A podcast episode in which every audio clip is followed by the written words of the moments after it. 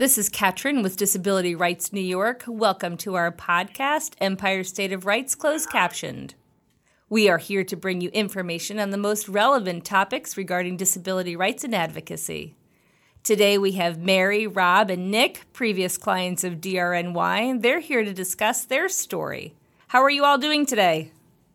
Good. Good. Good to hear. Can you start off by telling us a little bit about yourselves, a little bit of background? My name is Mary, and my husband Rob and Nicholas. We live in um, Setauket, New York. And Nicholas is 16 years old. Um, he goes to Ward Melville High School currently. Uh, he was going to Gelinas when we were actually first uh, introduced to um, Disability Rights New York in order to be able to advocate for his chair, accessories, things of the tilt and the elevation, which were being declined from our Medicaid. We have two other sons, uh, Zachary and Joshua, who are older brothers. And we all have lived on Long Island for our entire lives and uh, work here and have family.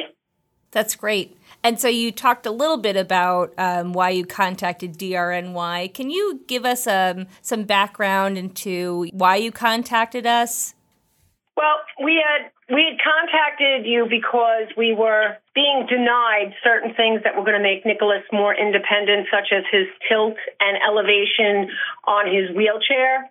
Um, they were saying that these were not necessary items that he would need, and this prompted us to talk to our case manager, who uh, who uh, directed me to call Disability Rights New York and that's where Christina Aspie was um, introduced. I she introduced herself to me, and she was able to help us advocate in order to prepare to be able to go to the hearing and get these items for Nicholas. So, can you tell us why Nick needed a larger wheelchair or the other accessories that um, you we advocated for? Yes, Nick. Um, being that Nick was that is in school, one, it's a physical. It's physically uh, necessary because he adjusts himself. He is able to position his hips and his body correctly, independently. Without the tilt, it would mean that the person that assists him in school and or home would have to continually take him in and out of his chair and constantly do that for him and he would have really no independence the elevation was very, very important for him so he could participate in school uh, using the smart board, in band in order to see the conductor, in anything social where he could be at currently even as we do this interview we're able to stand up rather than lean over in order to be able to um, talk with you and, and, Nick, can you tell us what problems that you faced while you were waiting to receive your wheelchair? That was that's a tough one. That's a tough one. So when you were waiting for your shit, like, did you like? Yeah, I don't like to be pushed around. Right. He said he doesn't like to be pushed around. So why do you? So what's? Give me a couple of reasons why you like the, this shit, this chair. What? what because I can do it myself. So it's really an independence thing we don't uh, baby him around the house. He goes from room to room. If he wants something, we, you know, he, he's able to get to wherever he needs to go. Whenever I take him out shopping or whatever, I'll always put him in a situation where he can help me out, and by elevating the chair, he can reach things that are on, a, let's say, on a higher shelf or something that's up higher. So it not, it's not just for the. I don't think it's just for the independence. I think it's just for the self confidence. You're on eye level with your friends it kind of gives people a different perspective. It's almost like when you're talking to somebody face to face, you're not even seeing the wheelchair. You're not you're not seeing it because you're just looking at the person. Whereas if you're if you're looking down or have to bend over and all that stuff, it maybe it, you you see it more. If, that's um, if you know what I mean with that. Yeah. I'm wondering what was the wait? What was the um, how long did you wait for the new wheelchair and the assistive technology that went with it? I have to say it was at least a year. Wow.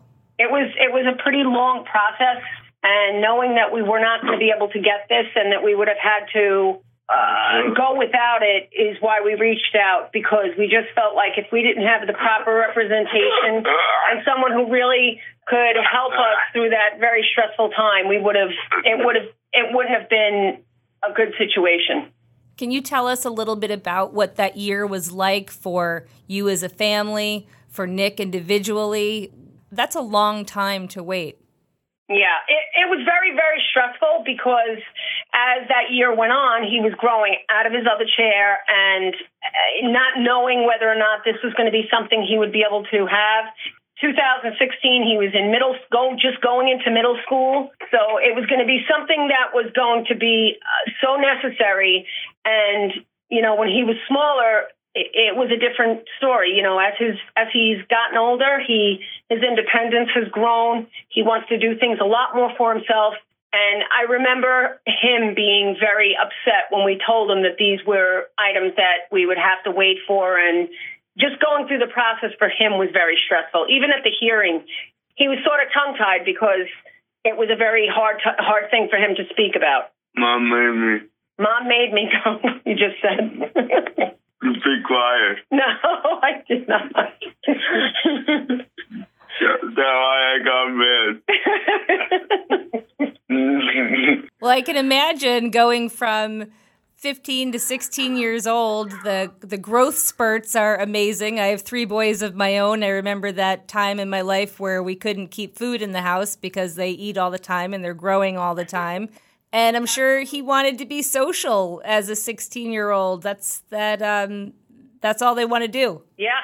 So, can you talk to us a little bit now about your experience with DRNY? How did DRNY help? What were the steps that that took place?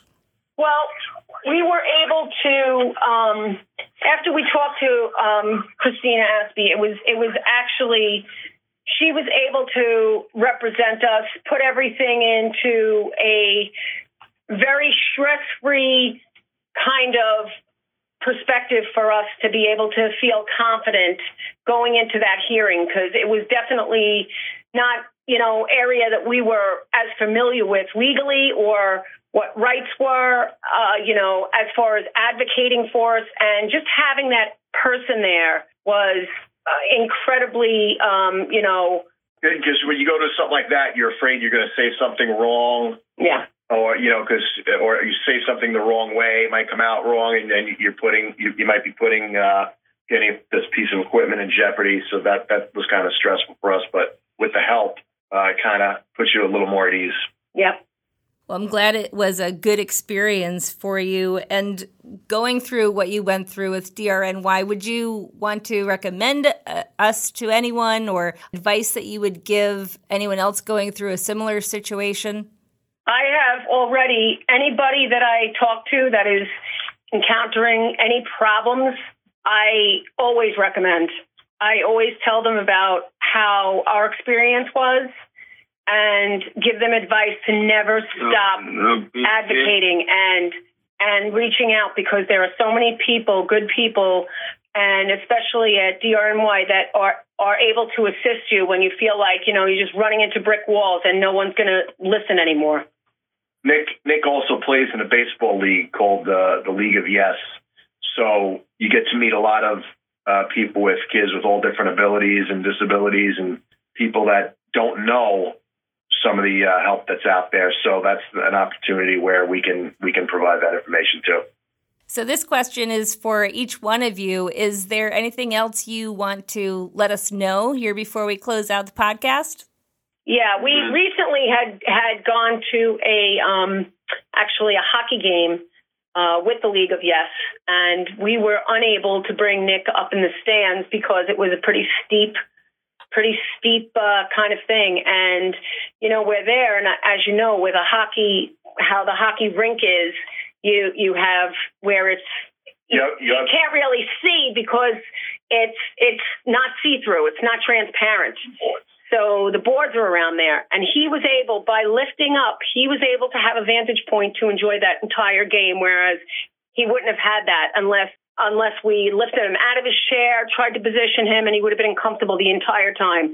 It was a incredible experience, and using the chair, he was able to enjoy that entire game. Yeah, so he, he plays in, in this league, and every every week after the game, we take group pictures around home plate with all the with all we call them the buddies, the volunteers that come down and help the kids in the league. And I use the height thing all the time because now he doesn't have to be right in the front. The lowest kid, he can just stand. I can I pretty much stand him up almost to my my height, and he he can have people all around him. He doesn't have to be the person that, that's always in the front. He can mix in the crowd like any just like any other kid. Um, I love I love just the the height effect of it. That's great. Thank you all for joining us. Thank you very much, and, and thank you for um, sharing our experience because we know that it's it's so important to get that out there, and we really appreciate every everything that uh, Disability Rights of New York has done for us and and does for everyone every day. Empire State of Rights Closed Captioned has been brought to you by Disability Rights New York, your source for disability rights and advocacy. If you enjoyed our program, and we hope you did, make sure to subscribe, like, and share this post. If there is a subject you would like us to discuss, please email podcast at drny.org or comment below. Tune in next time where we'll bring you more information on disability rights in the state of New York. The closed caption version of this podcast is available on our YouTube channel. Empire State of Rights Closed Captioned is now streaming on iTunes and Spotify.